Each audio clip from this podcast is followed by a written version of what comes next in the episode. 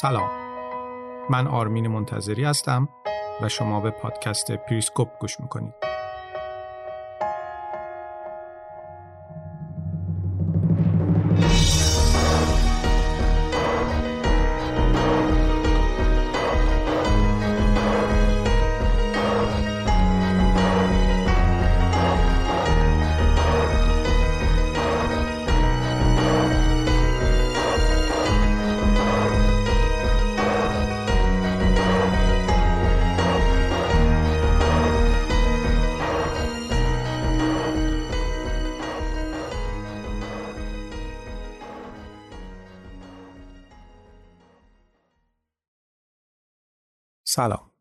امیدوارم حالتون خوب باشه و سالم و سلامت باشید کم کم داریم به پایان کتاب گفتگوهای پشت پرده می‌رسیم و این اپیزود اپیزود یکی مونده به آخر این فصل از پادکسته توی این اپیزود روایت ویلیام برنز رو از ماجرای هیجان انگیز بهار عربی و رویکرد دولت اوباما در قبال این اتفاقات خواهید شنید.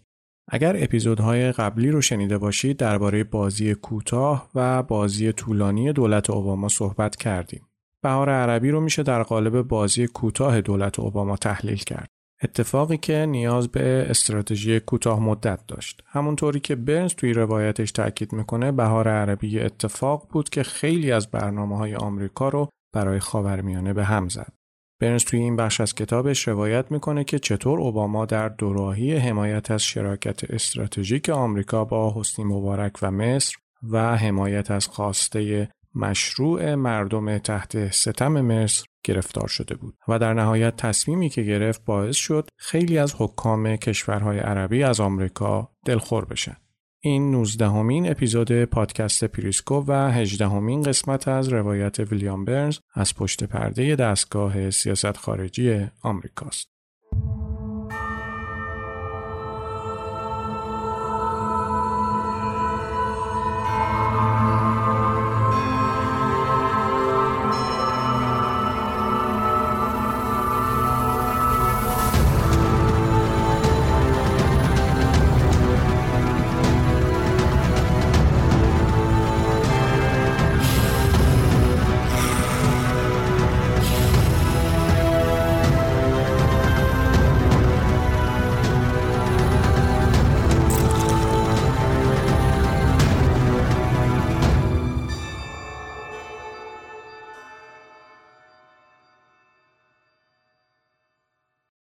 بعد از ظهر اولین روز فوریه سال 2011 اوباما به همراه مشاوراش توی اتاق عملیات کاخ سفید ارزیابی وقایع انقلاب مصر رو شروع کردند. اوباما چهره مصمم و متفکری داشت. از یه طرف اتفاقاتی رو که توی مصر رخ داده بود فرصتی برای مصری ها می‌دونست و از طرف دیگه درباره اتفاقات بدی که ممکن بود برای مردم مصر پیش بیاد نگران بود. اوباما گفت نگرانم که مبارک روند کار از دستش در بره. نمی‌خوام ما هم گرفتار مسائل مبارک بشیم. یک هفته از انقلاب مصر گذشته بود و بیشتر از 100 هزار مصری عصبانی توی میدون تحریر جمع شده بودند. مبارک دیگه توی سن 80 سالگی و بعد از 30 سال حکومت خسته به نظر می رسید اما همچنان با کل شقی تمام معتقد بود فقط خودش می‌دونه خیر و صلاح مصر چیه. شرایط خیلی حساس بود. مصر از سال 1979 و بعد از امضای معاهده صلح با اسرائیل همیشه محور استراتژی آمریکا توی خاورمیانه بود. اگرچه مصر همیشه گرفتار فساد سیاسی و اقتصادی بود اما متحد امنیتی قابل اعتمادی برای آمریکا محسوب می‌شد. اما انحصار برخورداری از منافع اقتصادی، حکمرانی بدون توجه به خواست مردم و جوانایی که هر روز بیشتر از روز قبل احساس تحقیر شدن می‌کردن باعث شده بود ارتباط بین حاکمیت و مردم مصر شکننده بشه. جوانای مصری از طریق دسترسی به دنیای دیجیتال بیدار شده بودند و کم کم به کمبودهای خودشون پی برده بودند. چند روز قبلش اوباما و کلینتون مبارک رو برای پذیرفتن خواسته های مشروع مردم تحت فشار گذاشته بودند. اونا از مبارک خواسته بودن به خواسته های معترضا توجه کنه و اعلام کنه به زودی از قدرت کنارگیری می‌کنه.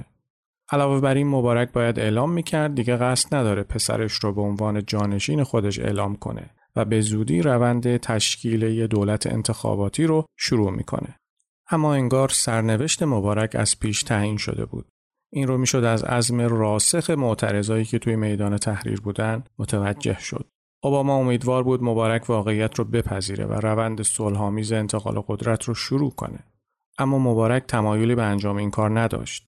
مبارک به امید آروم کردن فضا دست به اقدام کم اهمیتی زد و پست معاونت رئیس جمهوری رو که سالها خالی رها شده بود به عمر سلیمان رئیس سازمان امنیت مصر واگذار کرد. حتی وقتی اوضاع به شدت به ضرر مبارک پیش می‌رفت باز هم حاضر نشد بیشتر از این کوتاه بیاد. جلسه اتاق عملیات کاخ سفید با ارائه گزارش سفارت آمریکا از وضعیت موجود، ارزیابی های امنیتی و بازبینی گزینه های دیپلماتیک شروع شد.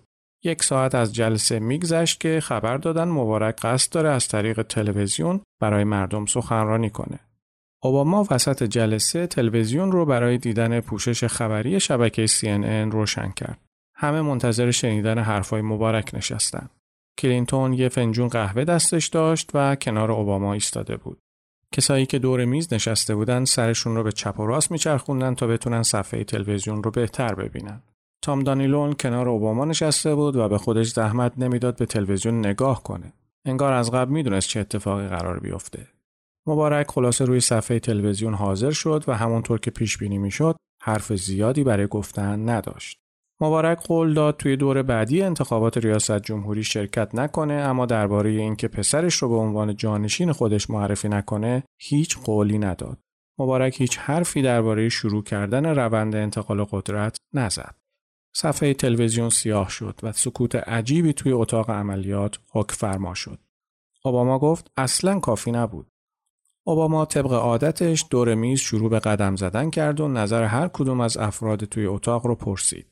اوباما می‌خواست بدون درست آمریکا از مبارک بخواد از قدرت کنارگیری کنه یا نه. همه معتقد بودن این کار درستیه. تا اون زمان درخواست اوباما هیچ گوش شنوایی توی مصر پیدا نکرده بود و امیدها برای انتقال صلحآمیز قدرت در حال از دست رفتن بود. در نهایت اوباما تصمیم گرفت شخصا با مبارک تماس بگیره و ازش بخواد تا زمانی که می‌تونه و ممکنه و قبل از اینکه آشوب و خشونت بیشتر بشه خیلی سریع از قدرت کناره گیری کنه. موقع تماس تلفنی اوباما با مبارک، ویلیام برنز هم همراه یه سری دیگه از دستیارای اوباما توی اتاق رئیس جمهور بود. توی اینجور مواقع برنز همیشه به این فکر می‌کرد که چطور رؤسای جمهور آمریکا می‌تونن تمرکز خودشون رو توی گفتگو با رهبران جهان وسط پچ پچ اون همه آدم حفظ کنن. تام دانیلون، دنیس مکدونا و بن روت دستیار مشاور امنیت ملی گوشه اتاق جمع شده بودند و در حالی که اوباما مشغول صحبت با مبارک بود بهش خیره شده بودند. دنیس راس و دان شاپیرو مشاورای ارشد اوباما در امور خاورمیانه دفترچه های خودشون رو روی پشتی مبل اتاق گذاشته بودند و به سرعت در حال یادداشت کردن نکات بودند. بیلدالی رئیس دفتر رئیس جمهور هم روی مبل نشسته بود و به دقت گوش می‌داد. رابرت گیبس سخنگوی اوباما کتش رو در آورده بود و قدم می‌زد. اوباما به پشتی صندلیش تکیه داد. پاش رو روی هم انداخت و مشغول حرف زدن شد. برنز هم در حالی که یه گوشه ایستاده بود سعی می‌کرد پاسخهای سرسختانه و متکبرانه مبارک رو توی ذهنش مجسم کنه. هرچقدر که از تماس تلفنی میگذشت خیلی راحت می‌شد یأس و ناامیدی رو توی صورت اوباما دید. اون موقع برنز زمانهایی رو به یاد آورد که صحنه های مشابه این صحنه رو توی دولت ریگان به چشم دیده بود. همه رؤسای جمهور قبلی خواسته یا ناخواسته توی باطلاق خاورمیانه گرفتار شده بودند و این باطلاق به طرز بیرحمانه سرمایه سیاسیشون رو به باد داده بود و همه وقت و انرژیشون رو گرفته بود. اوباما با تصمیم ایجاد تغییر توی شیوه حضور آمریکا توی خاورمیانه وارد کاخ سفید شد. البته اوباما قصد نداشت پای آمریکا رو به کلی از خاورمیانه بیرون بکشه. اوباما می‌دونست خاورمیانه مهمتر از اونیه که بشه نادیدش گرفت. اونچه اوباما به دنبالش بود حضور متفاوت، دوری از یک جانب گرایی و ترک عادتهای نظامی رؤسای جمهور قبلی توی خاورمیانه بود. اوباما قصد داشت از میزان حضور نظامی های آمریکا توی عراق کم کنه و در عوض به استفاده از هواپیماهای بدون سرنشین و نیروهای ویژه اهمیت بیشتری بده. اوباما تصمیم داشت دیپلماسی موثرتری در قبال برنامه هسته ایران و روند صلح اسرائیل و فلسطین در پیش بگیره. اوباما بنا داشت در چارچوب یه برنامه استراتژیک توجه آمریکا رو به سمت آسیا معطوف کنه و به طیف گسترده ای از موضوعات مثل عدم اشاعه هسته‌ای و تغییرات آب و هوایی که از زمان حملات 11 سپتامبر مولد قفلت واقع شده بودند توجه بیشتری کنه. اما حالا بهار عربی و اتفاقای انقلاب مصر پاش رو دوباره به خاور میانه بحران زده کشونده بود. خاور میانه ای که ما امید داشت بتونه یه روزی ازش فرار کنه.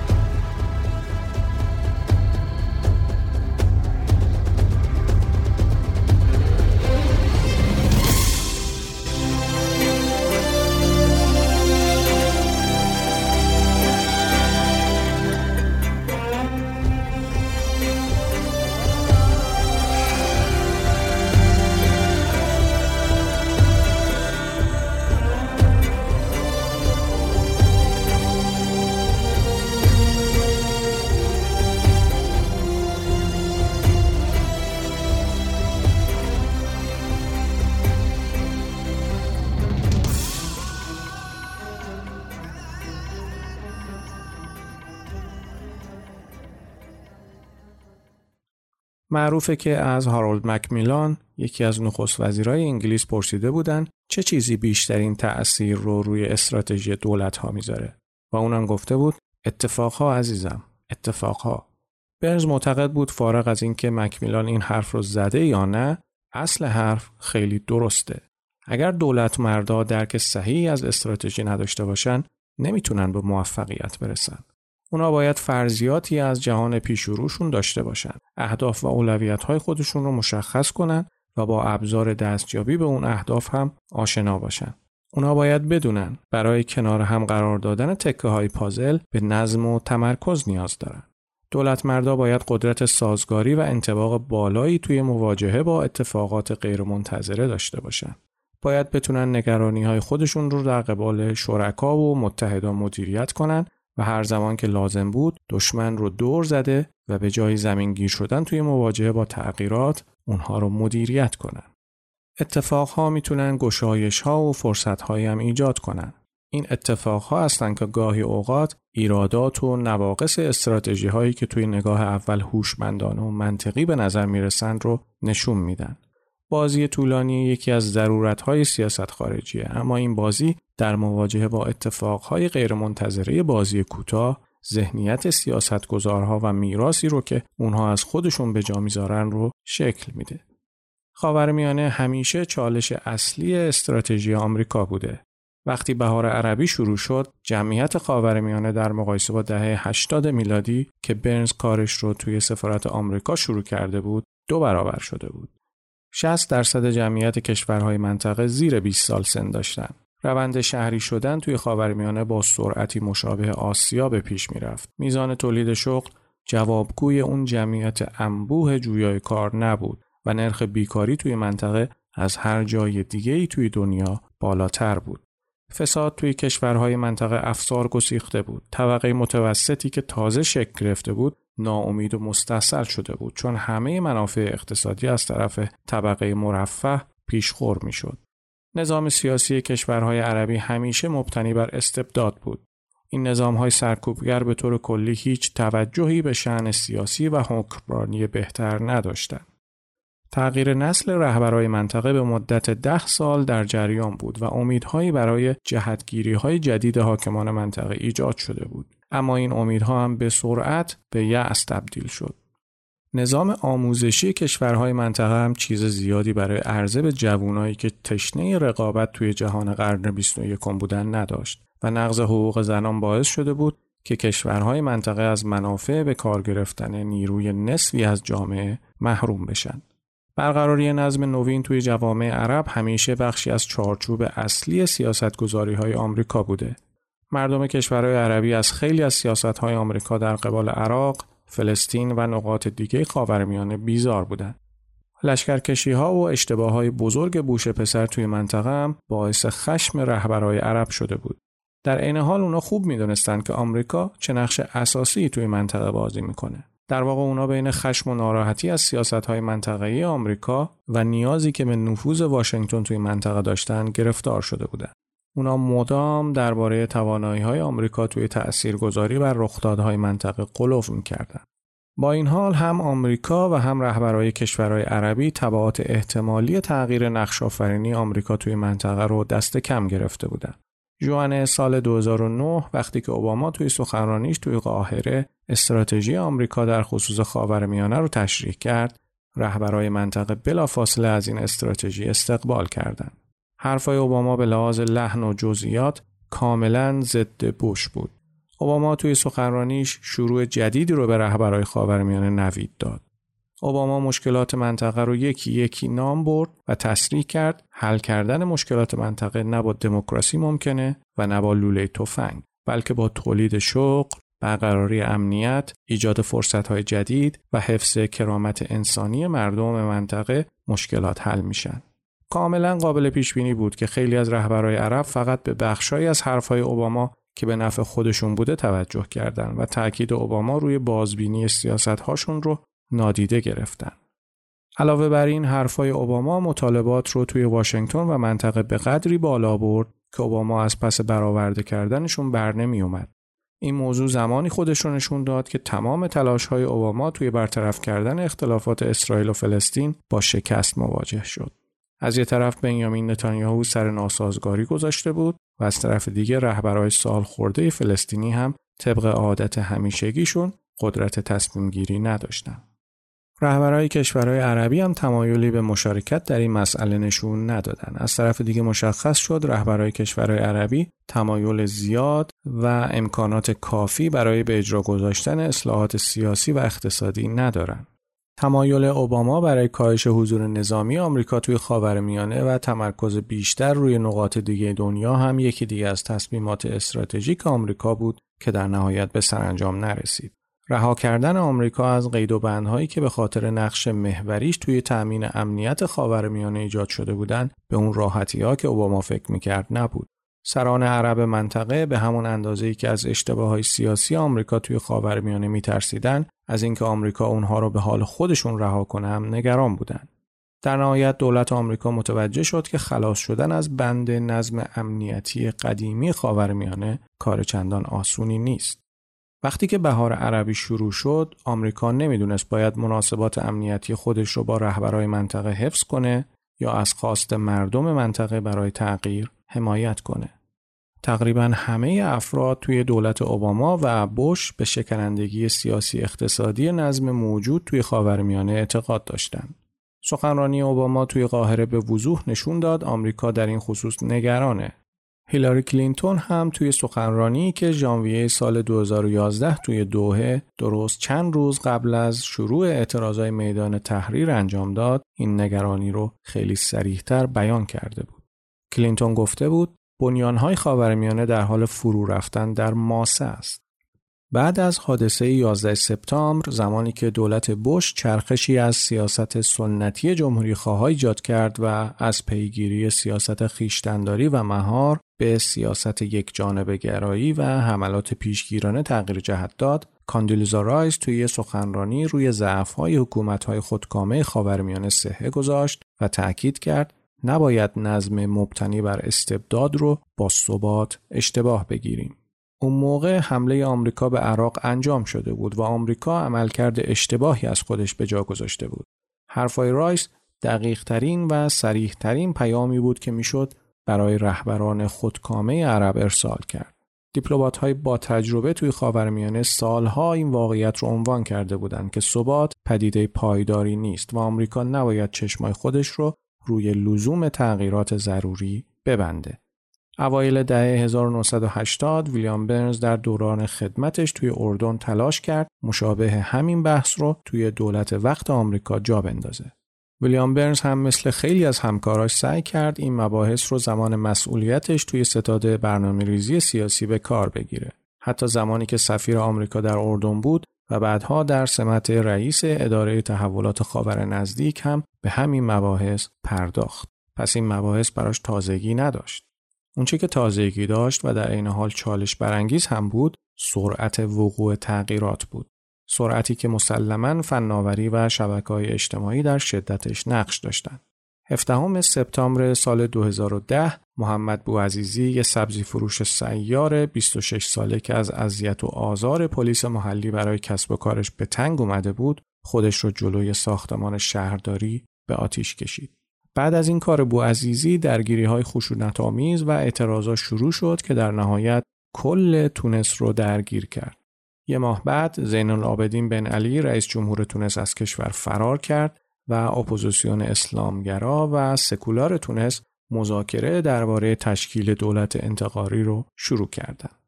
بعد از این اتفاقات ویلیام برنز توی اولین سفرش به تونس توی یه گزارش به کلینتون نوشت انقلاب تونس هنوز کامل نشده است و روند انتقال قدرت در تونس تازه آغاز شده اما تا به همینجا تونسی ها توانستند چالش هایی را که فکر می کردیم بعد از فرار ناگهانی بن علی ایجاد شود به خوبی مدیریت کنند. تونسی ها به عنوان نخستین کشور عربی که توانستند کرامت انسانی خود را بازیابند دچار غرور بیش از حدی شدند اما در عین حال تا کنون در مدیریت این غرور بسیار موفق عمل کردند. انقلاب تونس خیلی سریع به بزرگترین و مهمترین کشور عربی یعنی مصر سرایت کرد. 25 ژانویه اولین موج جمعیت توی میدان تحریر حاضر شد. انجام اصلاحات گسترده و خروج مبارک از قدرت خواسته های اصلی جمعیت بود. اکثر معترضات جوون بودند. اعتراضات سلجویانه و در عین حال پرشور بود. کاملا مشخص بود تحولات تونس انرژی معترضای مصری رو دو چندان کرده. صحنه اعتراضات توی میدان تحریر واقعا تکان دهنده بود. نهایتا جنبشی مردمی و از پایین به بالا ایجاد شده بود که می‌خواست کمر تاریخ مصر رو بشکونه. اما خیلی زود مشخص شد اوضاع پیچیده تر از اونی بود که برنز فکر می‌کرد.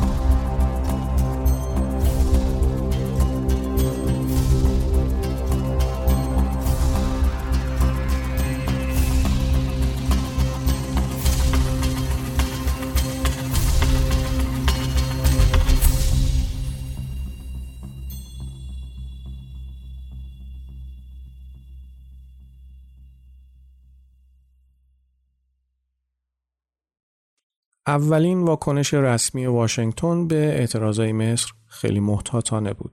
تاریخ 7000 ساله مصر طوفان‌های زیادی رو از سر گذرانده بود. اگرچه پایه های قدرت مبارک بعد از سی سال حکومت لرزان شده بود اما ظاهرا می‌تونست بازم دووم بیاره. ارتش مصر تنها نهاد ملی این کشور محسوب می‌شد. موجودیت ارتش مصر بر اساس حفظ شرایط موجود و منافع گسترده‌ای که از اقتصاد مصر می‌برد بنا شده بود. آمریکا هم روی حفظ وضع موجود توی مصر حساب باز کرده بود. به همین خاطر بود که آمریکا سالانه یک میلیارد و 300 میلیون دلار کمک نظامی به مصر ارسال می‌کرد.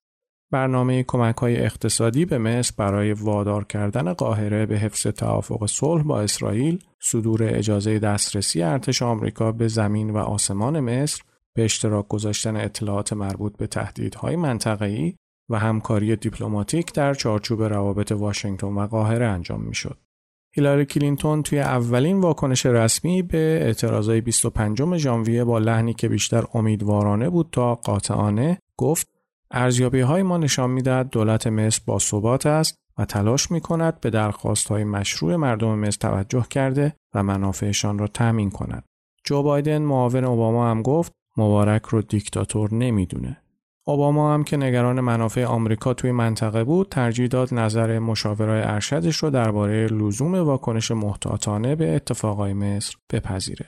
اوباما می‌دونست رهبرای منطقه به شدت نگران سرایت اعتراضای مصر به کشورهای خودشون هستند و دعا می‌کنن تب اعتراضای مصر هرچه زودتر کاهش پیدا کنه. اما ظرف فقط یک هفته همه چیز خیلی سریع تغییر کرد. در حالی که ارتش مصر فاصله خودش رو از تحولات حفظ کرده بود، پلیس و نیروهای امنیتی مصر به شدت با معترضا برخورد کردند و صدها نفر از اونها رو دستگیر کردند. بعد از اینکه تماس تلفنی اوباما نتونست تغییری توی تصمیم مبارک ایجاد کنه و انتصاب عمر سلیمان به عنوان معاون رئیس جمهوری هم توی فرو خوابوندن تبع اعتراضای مردم تأثیر نداشت، نگرانی ها توی واشنگتن زیاد شد. سی‌ام ژانویه هیلاری کلینتون توی یه برنامه تلویزیونی وقتی که ازش پرسیدن به نظرش باید انتقال مسالمت آمیز قدرت توی مصر صورت بگیره یا نه از جواب دادن طفره رفت و فقط گفت که به نظرش باید انتقال مسالمت آمیز قدرت توی مصر صورت بگیره. کلینتون هشدار داد اگر این کار انجام نشه ممکنه کل منطقه به آشوب کشیده بشه. این حرفای کلینتون توی جلسه فردای اتاق عملیات کاخ سفید موضوع یه بحث داغ شد. بعضی از مشاورای جوون اوباما معتقد بودن آمریکا باید موضع قاطعانه تری درباره اتفاقای مصر اتخاذ کنه. سوزان رایس که اون موقع سفیر آمریکا توی سازمان ملل بود به همراه بن رودز و سامانتا پاور که اون موقع عضو شورای امنیت ملی بود بارها و به روشهای گوناگون این بحث رو مطرح می‌کردن که آمریکا مرتکب اشتباه تاریخی شده و باید خیلی سریع این اشتباه رو تصحیح کنه و صراحتا از خواسته های مردم مصر حمایت کنه و علنا از مبارک بخواد که استعفا کنه. بایدن، کلینتون، گیتس و دانیلون کمی محتاط تر بودن. اونا معتقد بودن اتخاذ این موضع قاطع عواقبی برای مبارک و کل منطقه به دنبال داره. برنز قدرتی که پشت اعتراضای میدان تحریر بود رو خیلی خوب درک می‌کرد.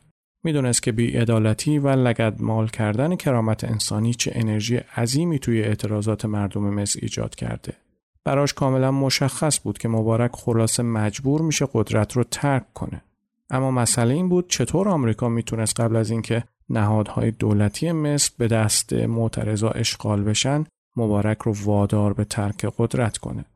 ویلیام برنز خیلی به نظر رایس و دیگران در این خصوص که آمریکا مرتکب اشتباه تاریخی شده اعتقاد نداشت. چون بر اساس تجربیات برنز در خصوص خاورمیانه تاریخ این منطقه به ندرت توی مسیر مستقیم حرکت کرده بود. انقلاب ها توی خاورمیانه خیلی پیچیده بودند و اغلبشون به فاجعه ختم شده بودند. حتی سازمان یافته ترین و هدفمندترین انقلاب های خاورمیانه هم صرفاً با یه سری دستاوردهای اولیه خاموش شده بودند.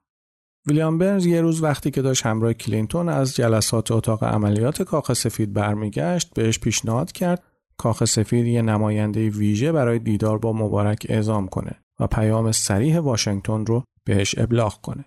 این آخرین شانس مبارک برای خروج از قدرت بود. در غیر این صورت آمریکا مجبور می‌شد به صورت علنی و آشکار ازش بخواد از مقامش استعفا کنه.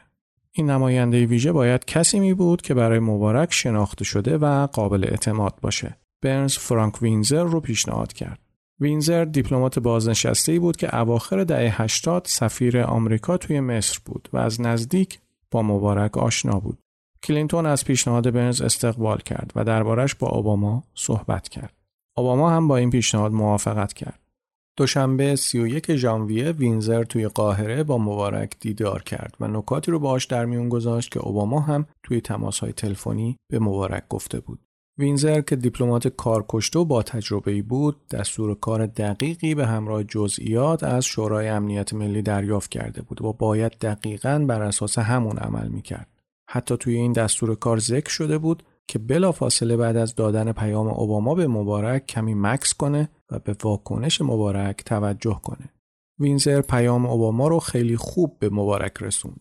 وینزر توی گزارشش از اون دیدار ابراز امیدواری کرده بود مبارک به پیام اوباما پاسخ مناسبی بده. اما مبارک همچین قصدی نداشت. مبارک همچنان به هدر دادن وقت ادامه داد و در نهایت پیشنهاد خیلی کوچیکی برای آروم کردن اوضاع مطرح کرد. البته اگر مبارک همین پیشنهاد رو یه هفته قبل مطرح می‌کرد ممکن بود شانسی برای خروج آبرومندانه از قدرت داشته باشه و روند انتقال قدرت توی مصر هم همونطوری که آمریکا دنبالش بود پیش بره. روز دوم فوریه شرایط بغرنجتر شد و ارازل اوباش حامی مبارک سوار اسب و شتر به میدان تحریر هجوم بردن و شروع به زدن معترضا کردند. کاخ سفید که وحشت کرده بود یه موضع سریح اتخاذ کرد و از مبارک خواست خیلی سریع روند انتقال قدرت رو شروع کنه. البته توی این موضع گیری کاخ سفید باز هم از اعمال فشار سریح و علنی روی مبارک برای ترک قدرت خودداری شد. حرفای وینزر هم توی یکی از گفتگوهاش تو حاشیه کنفرانس امنیتی مونیخ اوضاع رو پیچیده تر کرد. وینزر توی مصاحبه‌ای که پنجم فوریه انجام داد گفت به نظرش موندن مبارک در قدرت تا برگزار شدن انتخابات پاییز خیلی حیاتیه و به روند انتقال قدرت خیلی کمک می‌کنه. البته وینزر نه به عنوان یه دیپلمات که به عنوان یه شخصیت حقوقی صحبت می‌کرد اما اون موقع همه از سفرش به مصر و دیدارش با مبارک اطلاع داشتن. برای همین اینطور تلقی شد که حرفای وینزر موضع رسمی دولت آمریکاست. دقیقا به همین دلیل کاخ سفید و وزارت خارجه از وینزر خواستن دیگه توی کنفرانس مونیخ آفتابی نشه. اوباما و دانیلون خیلی عصبانی بودن و ویلیام برنز و جک سالیوان هم سعی می‌کردن افتضایی که بعد از حرفای وینزر به وجود اومده بود رو به نحوی رفع و رجوع کنن. دهم فوریه حسنی مبارک یه بار دیگه توی تلویزیون ملی مصر سخنرانی کرد. این سخنرانی عجیب و غریب و شرماور هم هیچ کمکی به کم کردن خشم معترضای مصری نکرد. ارتش مصر به فرماندهی وزیر دفاع محمد حسین تنتاوی در نهایت سراحتا به مبارک اعلام کرد بیشتر از این ازش حمایت نمی‌کنه و باید هرچه زودتر از قدرت کناره گیری کنه.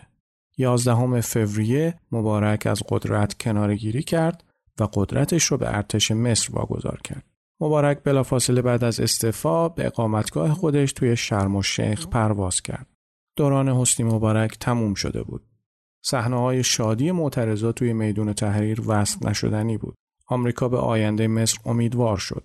اوباما یه بار دیگه موفق شده بود با مهارت تمام قطار منافع آمریکا رو از پیچ و خمهای زیاد به سلامت عبور بده.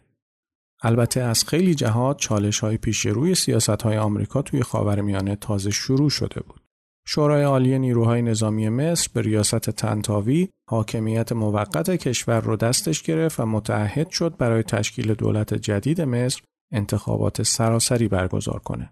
توی واشنگتن بلافاصله جنب و جوشی برای برقراری ارتباط با مقامات سیاسی و نظامی مصر به راه افتاد. حتی توی کمیته معاونان وزارت امور خارجه مصوب شد همه نهادهای دولتی اسامی اتباع مصری که توی کالج نظامی آمریکا تحصیل کرده بودند و یا در قالب طرح تبادل دانشجو به آمریکا اومده بودن رو فهرست کنند. هدف این بود که از بین این افراد فردی برای کاندیداتوری انتخابات آینده مصر انتخاب بشه. ویلیام برنز معتقد بود سفارت آمریکا توی مصر باید مسئول این کار باشه. اما از اونجایی که توی دولت آمریکا همیشه همه عجله دارن یه کاری بکنن، حجم عظیمی از فایل های اکسل و شماره تلفن جمع آوری شد که البته بعدها کلا کنار گذاشته شد. واشنگتن همیشه تمایل داشت همه چیز رو از مرکز مدیریت کنه و توانایی های سفراش رو دست کم بگیره. علاوه بر چالش انتقال قدرت توی مصر، آمریکا با نگرانی های رهبرای منطقه مواجه بود. اونا از سرنگونی مبارک بهت زده شده بودن و خیلی هاشون اعتمادشون رو به وفاداری آمریکا از دست داده بودن. چند ماه بعد از برکناری مبارک، ملک عبدالله پادشاه عربستان توی یک گفتگوی طولانی و سریح به ویلیام برنز گفت شما بهترین دوست خودتون رو توی منطقه تنها گذاشتین. اگر از همون اول با اقتدار پشت مبارک می ایستادین الان مبارک بین ما بود. توجیهات برنز هیچ اثری روی دیدگاه رهبرای سعودی نداشت. اونا از هر جهت با شعله های آتش بهار عربی محاصره شده بودند و یمن و بحرین هم در همسایگیشون در حال سوختن بودند. واقعیت این بود که دولت آمریکا اونقدر قدرت نداشت که بتونه از سرنگونی مبارک جلوگیری کنه. حکمرانی مبارک اونقدر سرکوبگرانه و مملو از فساد بود که در نهایت قبل از اینکه اوباما قانعش کنه که از قدرت کنارگیری کنه خودش سرنگون شد. دوازدهم فوریه یعنی روز بعد از سرنگونی مبارک ویلیام برنز یه سفر مخفیانه به اردن داشت تا از ملک عبدالله بخواد با اجرای یه سری تغییرات اردن رو از موج سهمگین بهار عربی دور نگه داره. گفتگوی برنز با ملک عبدالله سریح ترین گفتگویی بود که توی 20 سال گذشته باهاش داشت. ملک عبدالله سراحتا گفت قبلا درباره اجرای یه سری تغییرات توی نظام سیاسی اردن فکر کرده و قصد داره یه سری گشایش های سیاسی و اقتصادی انجام بده. بین روزهای 21 تا 22 فوریه ویلیام برنز به عنوان اولین مقام عالی رتبه آمریکایی به قاهره سفر کرد. فضای میدان تحریر همچنان مملو از هیجان بود. چند هزار نفر معترض توی میدان تحریر سرشار از غروری بودند که هرگز تجربهش نکرده بودند. برنز از پیاده روی کنار رود نیل به سمت وزارت خارجه مصر قدم زد و از کنار سیمخاردارها و خودروهای زرهی جلوی ساختمان نیمه سوخته تلویزیون ملی مصر گذشت. بانک ها دوباره باز شده بودند. ارزش پول مصر تغییر چندانی نکرده بود و اقتصادش هم کم کم داشت به وضعیت سابق خودش برمیگشت. برنز توی گزارشش خطاب به کلینتون نوشت طبقه سیاسی مصر به شدت مشتاق تغییر هستند. انقلابیون سابق مصر هم که سالها انزجار خود از مبارک و رژیم مصر را پنهان کرده بودند حالا با اشتیاق حمایت خود را از انقلابیون میدان تحریر اعلام می کنند. البته برنز توی این گزارش تاکید کرده بود مطالبات انقلابیون به شدت غیر واقع گرایانه است. فرمانده های ارتش مصر به شدت با شفافیت مشکل داشتند. اونا سالهای طولانی رو بدون اینکه عملکرد شفافی داشته باشن گذرونده بودن و اساساً با مفهوم واژه شفافیت بیگانه بودند. بعضی از چهرهای سیاسی مصر نسبت به عجله بیش از اندازه ارتش مصر توی واگذاری قدرت به غیر نظامیان نگران بودند. پیشبینی برنز این بود که اصلاح عجولانه قانون اساسی و برگزاری انتخابات پارلمانی و ریاست جمهوری ظرف یک سال صرفاً باعث قدرت پیدا کردن اخوان المسلمین و حزب دموکرات ملی مصر میشه. این دوتا حزب تنها احزاب سازمان یافته مصر برای شرکت توی انتخابات پارلمانی بودند. ویلیام برنز با رهبرای جوون و سازمان دهنده های اعتراضات میدان تحریر دیدار کرد. اونا به حکومت موقت مصر و ایالات متحده به یه اندازه مشکوک بودند. انرژی زیاد و تعهدی که به هدفشون داشتن قابل ستایش بود اما برای تبدیل کردن موفقیتشون به اهرم قدرتی توی صندوقهای رأی با چالش مواجه بودند. سازماندهی احزاب سیاسی قدرتمند خیلی سختتر از سازماندهی جمعیت معترضات توی میدون تحریر بود. اونا مصمم بودن شبکه‌ای رو که مبارک برای حفاظت از منافع طبقه خاصی ایجاد کرده بود نابود کنن اما نمی‌دونستن از کجا باید شروع کنن. سرعت سرنگونی مبارک اونها رو هم بهت زده کرده بود و اونها هم مثل خیلی از انقلابیون دیگه که از پیروزی اولیه هیجان زده میشن توانشون رو صرف نزاع و درگیری بین خودشون کردن. ماه مارس کلینتون به مصر سفر کرد. برنز هم تو ماهای جوان و ژانویه سال 2012 دوباره به مصر رفت. سفارت آمریکا توی مصر به دلیل شرایط خاص امنیتی خیلی از فعالیتاش رو محدود کرده بود و از تعداد کارکنانش کم کرده بود. بنابراین چند نفر از مقامای ارشد آمریکا چند ماه بعد از سرنگونی مبارک مرتب به مصر سفر می‌کردند تا نقص هایی که ممکن بود به واسطه محدودیت فعالیت سفارت به وجود بیاد جبران بشه. آمریکا سعی کرد حمایت های اقتصادی خودش رو از مصر تقویت کنه اما عملا در این خصوص پیشرفت چندانی حاصل نشد. از یه طرف حکومت موقت مصر چندان مایل به خطر کردن توی همکاری با آمریکا نبود، از طرف دیگه به دلیل رکود اقتصادی توی آمریکا بودجه دولت هم با محدودیت های خاصی مواجه بود. وزارت خارجه آمریکا از یه طرف توی گفتگو با مقامات حکومت موقت مصر تاکید می‌کرد برگزاری عجولانه انتخابات قبل از اینکه احزاب فرصت سازماندهی داشته باشند خطرات زیادی داره و از طرف دیگه درباره طولانی شدن حکومت موقت نظامیان هم نگران بود چون خشونت ها همچنان ادامه داشت و این نیروهای امنیتی مصر بودند که با حمایت آمریکا وضعیت رو کنترل می‌کردند. از این زاویه حرکت سریع به سمت واگذاری قدرت به مردم ایده خیلی منطقی و جذابی به نظر می اومد. البته در نهایت اونچه که آمریکا فکر می‌کرد تأثیری توی تحولات مصر نداشت چون حکومت موقت مصر خیلی تمایل نداشت دست به خطر بزنه و کاری فراتر از رویه های سنتی خودش انجام بده. علاوه بر این حساسیت مردم مصر درباره دخالت آمریکا توی امور داخلی کشورشون خیلی بیشتر شده بود. ماه می سال 2011 اوباما توی سخنرانیش از انتقال قدرت توی مصر و تونس استقبال کرد و نکاتی هم درباره استراتژی دراز مدت آمریکا درباره خاورمیانه و روند صلح اسرائیل و فلسطین عنوان کرد. لحن اوباما توی این سخنرانی فوق‌العاده بود. اوباما توی این سخنرانی به وضوح از قصد و نیت آمریکا برای حمایت از اصلاحات توی خاورمیانه حرف زد. البته اوباما فقط حمایت شفاهی خودش رو اعلام کرد اگر نه آمریکا عملا نمی‌تونست در این خصوص کاری بکنه حرفای اوباما منعکس کننده صداقت و وفاداریش به استراتژی دراز مدت آمریکا و اولویت‌هاش در قبال منطقه بود. اوباما معتقد بود ریشه چالش های خاورمیانه در تغییر نسل هاست و این منطقه خیلی زود باید خودش رو برای مطالبات مردمی درباره گشایش سیاسی و حزبگرایی آماده کنه. اوباما باور داشت خطر بهار عربی برای آمریکا با خطری که برای مردم منطقه داره کاملا متفاوته. از طرف دیگه شرایط سیاسی و مالی دولت آمریکا باعث می‌شد اوباما نتونه اونطور که باید به حمایت دراز مدت از رژیم های منطقه برای گذروندن دوره انتقال قدرت متحد بشه. بعد از سفری که ویلیام بنز جوان سال 2011 به مصر داشت، یک گزارش برای کلینتون و کاخ سفید فرستاد که تردیدهای واشنگتن رو به یقین تبدیل کرد. ویلیام برنز توی گزارشش تاکید کرده بود که پیشرفت بیشتر به سمت گذار دموکراتیک توی مصر به هیچ عنوان قطعی نیست.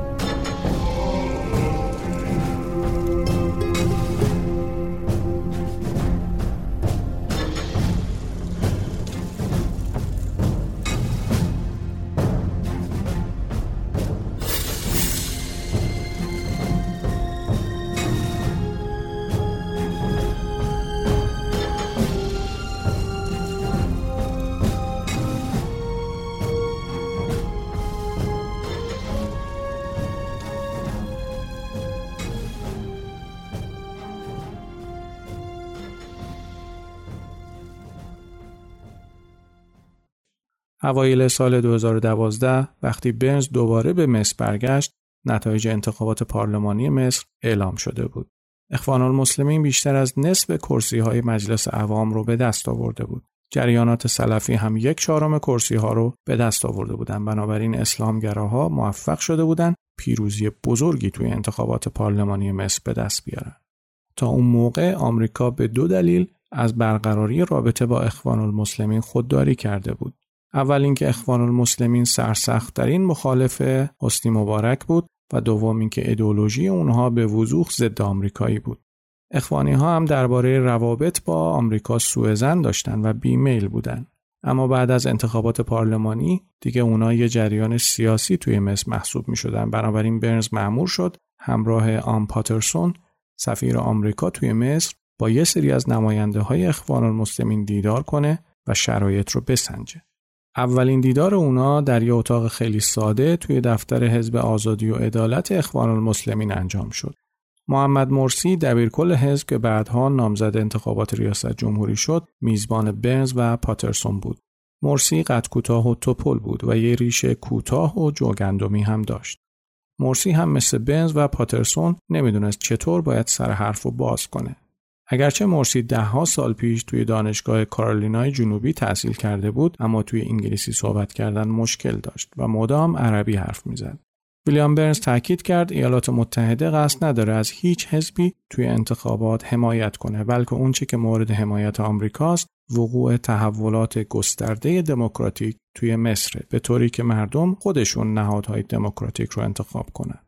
ویلیام بنز روی این نکته هم دست گذاشت که آمریکا همچنان مایل به شراکت خودش با مصر ادامه بده و معتقد هر دو طرف از منافع این شراکت بهره مند میشن. پیشرفت اقتصادی مصر، امنیت منطقه‌ای، حفظ توافقات جاری بین دو کشور و تعهد به برقراری صلح بین اسرائیل و فلسطین می‌تونه از منافع این شراکت باشه. مرسی سری تکون داد و گفت اینها همون چیزایی که با چشم انداز فعالیت اخوان المسلمین سازگاری داره. برنز در حالی از دفتر مرسی خارج شد که حرفاش رو خیلی باور نکرده بود. نشستن جلوی مرسی و دو نفر از همکاراش که احتمالا روی هم رفته بیشتر از پنجاه سال رو توی زندانهای مبارک گذرانده بودن تجربه سورئالی برای برنز بود. ظاهرشون خیلی خوب بود اما خیلی امکان نداشت بشه از ظاهرشون تشخیص داد که قرار سیاست مدارای میانه رو باشن یا اینکه قرار آمریکا رو با مشکل مواجه کنن. اخوان المسلمین جنبشی بود که به زندگی در سایه عادت کرده بود و به هیچ وجه به دیگران اعتماد نداشت و اگر قدرت رو دستش می گرفت به هیچ وجه حاضر نبود اونو با کسی به اشتراک بذاره. یه سال بعد از انقلاب مصر نظرات بنز درباره این کشور همچنان پر از شک و تردید بود. همونطور که به هیلری کلینتون گفته بود مصر کشور عجیب و گیج کننده ای بود. اقتصاد مصر رو به زوال بود. وضعیت حکومت موقت مصر ناپایدار شده بود و جوانای انقلابی که میدان تحریر دستشون بود معیوس شده بودند و از لحاظ سیاسی به یه جماعت منزوی تبدیل شده بودند. اخوان المسلمین به رغم اعلام قبلی در خصوص معرفی نکردن کاندیدای حزبی توی انتخابات سال 2012 اسم محمد مرسی رو به عنوان نامزد مورد حمایت خودش اعلام کرد. محمد مرسی که حمایت قطر و ترکیه رو پشت خودش داشت با فاصله کمی از رقیب خودش توی انتخابات پیروز شد. فاصله کم مرسی با رقیبش نشون داد شرایط سیاسی مصر تا چه اندازه حساس و تکسرگراست. کمی بعد از مراسم ادای سوگند مرسی توی جولای سال 2012 برنز به مصر برگشت و کلینتون هم یک ماه بعد به قاهره سفر کرد. آمریکا از مرسی خواست مطالبات همه مردم مصر رو در نظر بگیره و توجهش رو به اصلاح ساختار اقتصادی و حفظ معاهده صلح با اسرائیل معطوف کنه. مرسی در خصوص معاهده صلح با اسرائیل خیلی محتاط بود. مرسی تمایل نداشت روی کردش در قبال اسرائیل با های ارتباطی که ارتش مصر و سازمان امنیت این کشور با تلاویو برقرار کرده بودند اختلال ایجاد کنه. مرسی ماه نوامبر همون سال توی یه همکاری سازنده با کلینتون خیلی تلاش کرد از وقوع جنگ بین حماس و اسرائیل توی نوار غزه جلوگیری کنه. البته تلاش های مرسی توی اصلاح ساختار اقتصادی مصر به جایی نرسید و عملکرد دولتش توی نمایندگی کردن مطالبات همه مردم مصر فاجعه آمیز بود.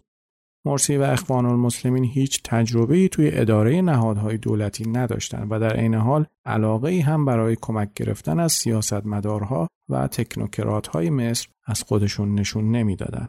اواخر پاییز همون سال مرسی تلاش کرد با اصلاح قانون اساسی مصر اختیارات ریاست جمهوری رو افزایش بده و جایگاه اخوان المسلمین رو توی عرصه سیاسی مصر تقویت کنه.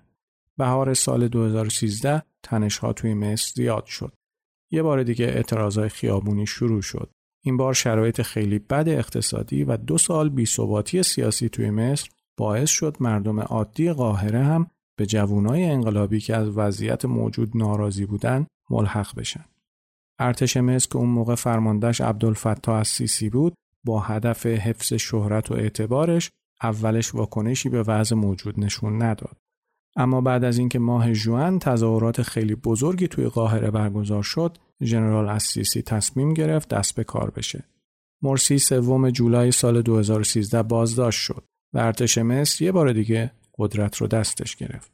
دیگه از شور و هیجان انقلابیگری توی مصر خبری نبود و مردم مصر هم که از بیثباتی و نبود امنیت به تنگ اومده بودن اعتراض چندانی به این کار ارتش مصر نکردند.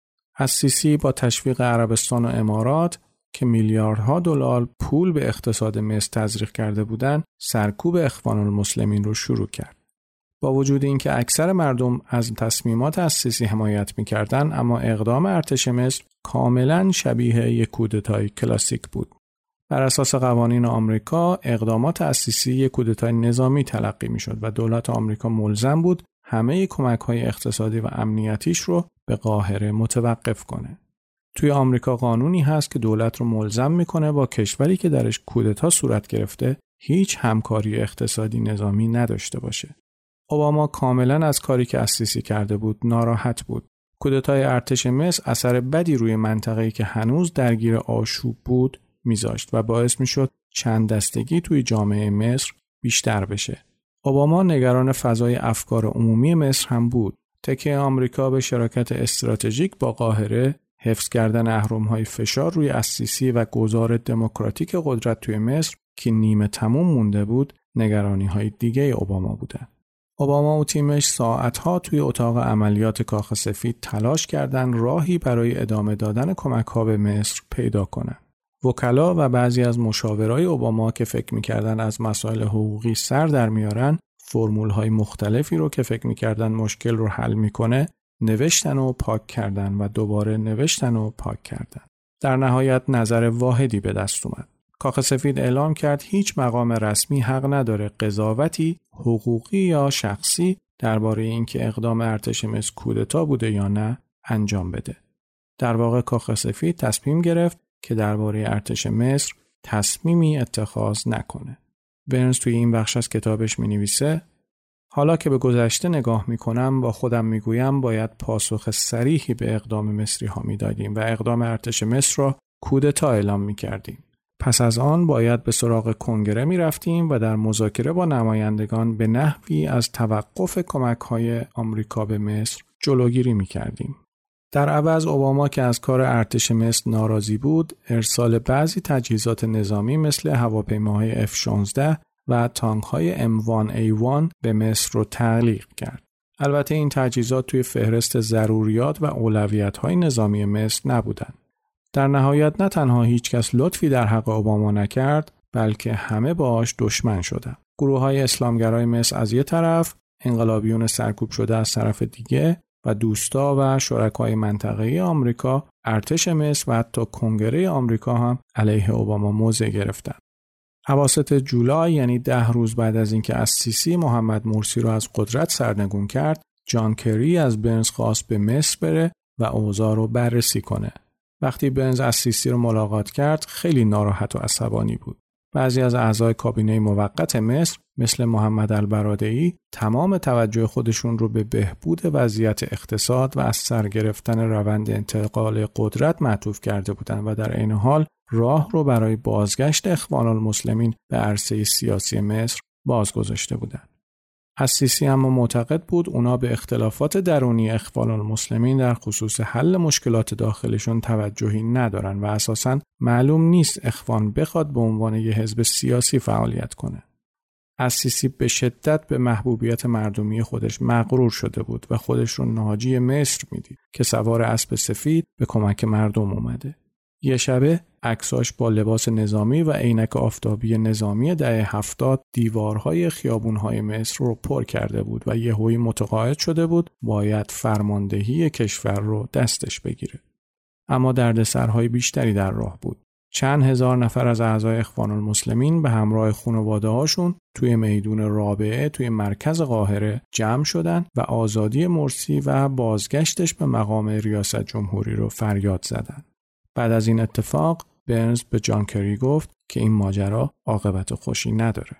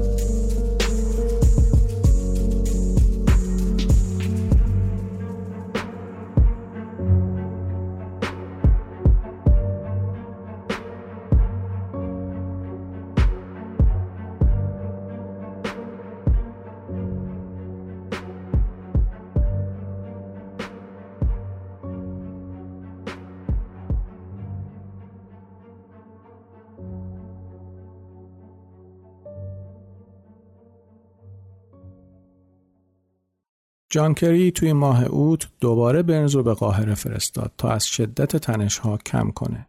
برنز هشت روز تمام رو همراه همتای خودش که از اتحادیه اروپا به مصر اومده بود تلاش کرد. سختگوشی و خوشبینی برناردینو لئون به برنز هم سرایت کرده بود. اما تلاش های اونا توی متقاعد کردن اسیسی و رهبرای اخوان به هیچ نتیجه ای نرسید. اونا توی جلسات متعدد با اسیسی و دو نفر از وزرای اخوانی سابق کابینه مصر که هنوز دستگیر نشده بودند گفتگو کردند.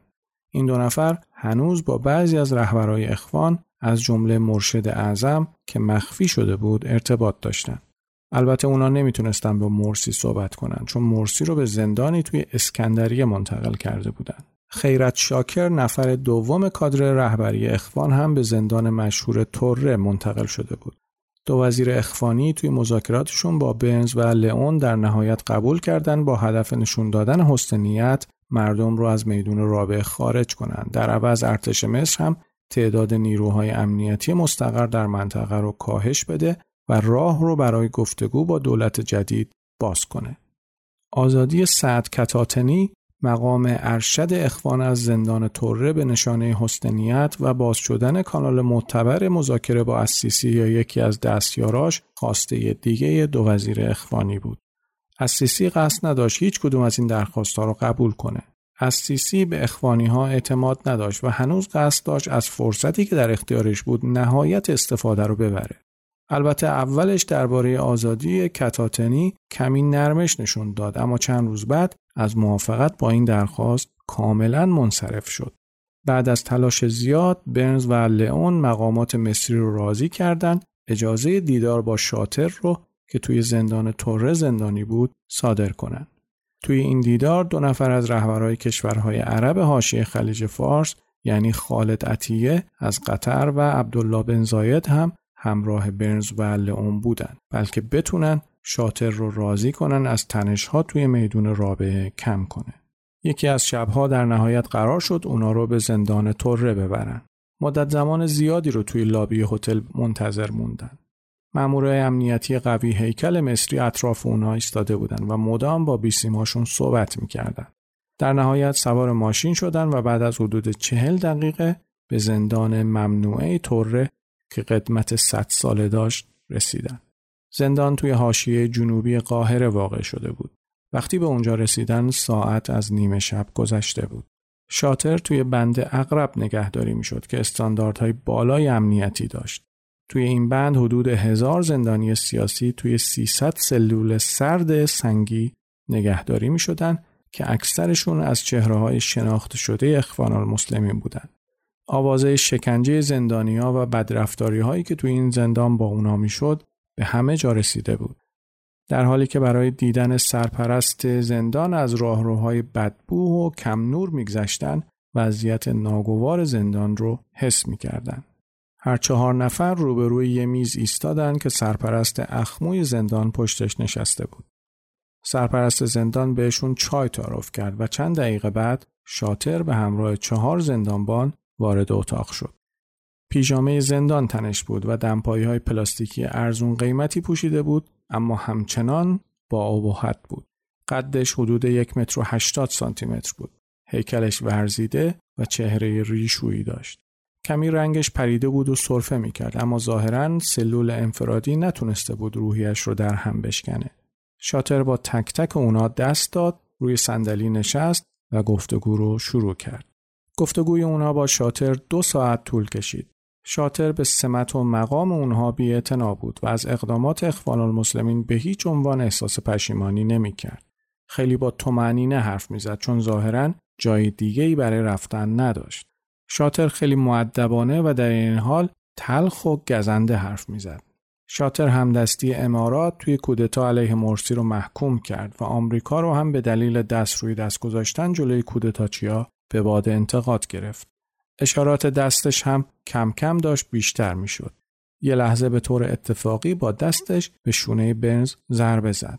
یکی از زندانبانها سعی کرد واکنش نشون بده اما شاتر بلافاصله خندید و گفت فقط قصد داشته منظورش رو بیان کنه و هیچ نیتی برای تهدید در بین نبوده.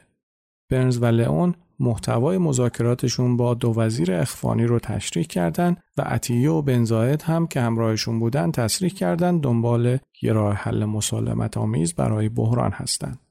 شاتر با دقت گوش داد. براش سخت بود در شرایط زندان و در حالی که با هیچ کدوم از همکاراش ارتباط نداره و از شرایط میدان رابعه هم بیخبره نظری درباره پیشنهادهای مطرح شده بده. اما یه سری سوال کاربردی درباره طرح پیشنهادی پرسید و تاکید کرد دنبال خشونت نیست و از گفتگوی جدی استقبال می‌کنه. اما واقعیت این بود که این گفتگو نمی‌تونست بین زندانی و زندانبان صورت بگیره. آخرش هم حجت رو تموم کرد و گفت نه خودش و نه اخوان المسلمین با فشار و محرومیت بیگانه نیستند و هرگز در برابر فشار زانو نمی‌زدند. شاتر گفت من 63 سالمه. سالهای زیادی رو توی زندانهای مصر گذروندم و آمادم سالهای زیاد دیگه ای رو هم توی زندان باقی بمونم. توی مسیر بازگشت از زندان برنز به لئون گفت تلاشاشون ارزشش رو داشته اما در نهایت فکر نمی‌کنه بتونن کاری از پیش ببرن. اونا حرفای شاتر رو به دو وزیر اخوانی منتقل کردن اما تنشها و فشارها اونقدر زیاد بود که اونا حاضر نبودن پیام شفاهی از رهبرهای خودشون دریافت کنن. اسیسی هم موضعش رو خیلی سختتر کرده بود. اسیسی احساس می‌کرد فرصت خوبی برای منکوب کردن اخوان المسلمین دست داده و می‌تونه یه بار دیگه ثبات رو به مصر برگردونه. اسیسی فکر می‌کرد مردم مصر از دو سال ناآرامی و تنش خسته شدن. در نهایت برنز و لئون فقط موفق شدن وقوع فاجعه رو کمی به تأخیر بندازن. برنز که متقاعد شده بود توی مسیر دیپلماسی به بنبست خورده هشتم ماه اوت به آمریکا برگشت. چند روز بعد نیروهای امنیتی مصر به میدانهای رابعه و النهده هجوم بردن و حدود هزار نفر از حامیای اخوان المسلمین رو کشتن. این کار خیلی خشن و حقیقتا غیر ضروری بود. اسیسی قدرت خودش رو توی مصر تثبیت کرد اما این مصر بود که در آینده باید هزینه این اقدام اسیسی رو پرداخت می‌کرد. اسیسی با این کار خودش زمینه رو برای خشونت های بیشتر گروه های اسلامگرا فراهم کرد. هیچ تردیدی وجود نداره که آمریکا هم توی مدیریت روند تحولات مصر به سهم خودش اشتباهاتی مرتکب شد. آمریکا باید بلافاصله بعد از سرنگونی مبارک برای تعیین زمانبندی دقیق روند انتقال قدرت به شورای عالی نیروهای مسلح مصر فشار وارد می‌کرد تا احزاب سکولار فرصت سازماندهی داشته باشند. وقتی که مرسی سال 2012 سعی کرد قدرت و اختیارات خودش رو افزایش بده، آمریکا باید واکنش شدیدتری از خودش نشون می‌داد. اگر آمریکا روز سوم جولای صراحتا اعلام می‌کرد توی مصر کودتا رخ داده شاید ارتش مصر کمی عقب مینشست و آمریکا هم از اهرامهای بیشتری توی مذاکره با بازیگران منطقه‌ای برخوردار می‌شد. اینجا برنز توی کتابش می نویسه امروز که سالها از آن اتفاقات گذشته است هنوز هم معتقدم که نفوذ آمریکا می توانست روند تحولات را به گونه دیگر رقم بزند. مبارک برای اقدام خیلی تعلل کرد و آمریکا نمی توانست کاری برای نجات او صورت دهد. مسلما ما هم در قبال روش استبدادی حکومت او مسئول بودیم. این ما بودیم که به مدت سی سال همواره از او حمایت کردیم. در حالی که می توانستیم او را به انجام برخی اصلاحات اساسی ترغیب کنیم. البته واقعیت این است که هر چقدر هم تلاش می کردیم نمی توانستیم او را از رهبری خودکام و مستبد به رهبری مدرن تبدیل کنیم. بهار عربی توی مصر مثل خیلی دیگه از نارامی های منطقه بیشتر از اینکه یه انقلاب باشه موجی از ویرانی و آشوب بود. بهار عربی مصر نتونست دست نیروهای مسلح رو از قدرت کوتاه کنه. بنابراین به محض اینکه ژنرال های ارتش منافع خودشون رو در خطر دیدن توی سیاست مداخله کردند و قدرت رو به دست گرفتن.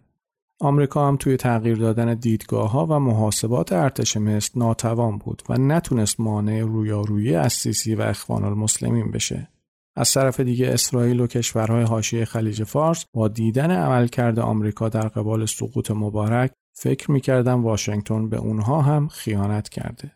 اونا روش آمریکا توی مدیریت اوضاع مصر رو در چارچوب استراتژی خروج آمریکا از خاورمیانه ارزیابی می‌کردن و هنوز هم این ارزیابی های غیر واقعی توی بعضی کشورهای عربی وجود داره.